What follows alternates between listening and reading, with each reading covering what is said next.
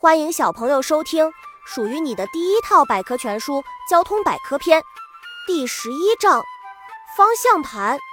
世界上所有的马路不可能一直都是笔直的，总有一些曲曲折折的道路，令它看起来更加婉约动人。方向盘就是一种司机和车子直接沟通的传动器。有了方向盘，车子就可以及时的避开路障、行人以及险情。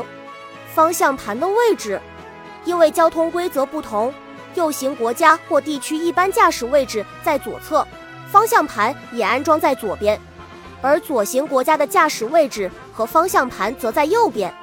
左侧的方向盘，早期方向盘，一七一四年。赫特设计出一种齿轮状的转向装置，这便是早期的方向盘。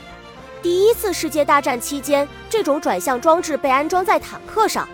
早期的方向盘，小知识：最初的汽车没有方向盘，是依靠舵来控制驾驶的。转向小助手，司机在使用方向盘时需要用一定的力量。转向助力系统的出现可以减轻司机的用力强度，可谓司机的得力助手。目前市面上的转向助力系统主要分为机械式液压助力转向系统、电子液压助力转向系统、电动助力转向系统。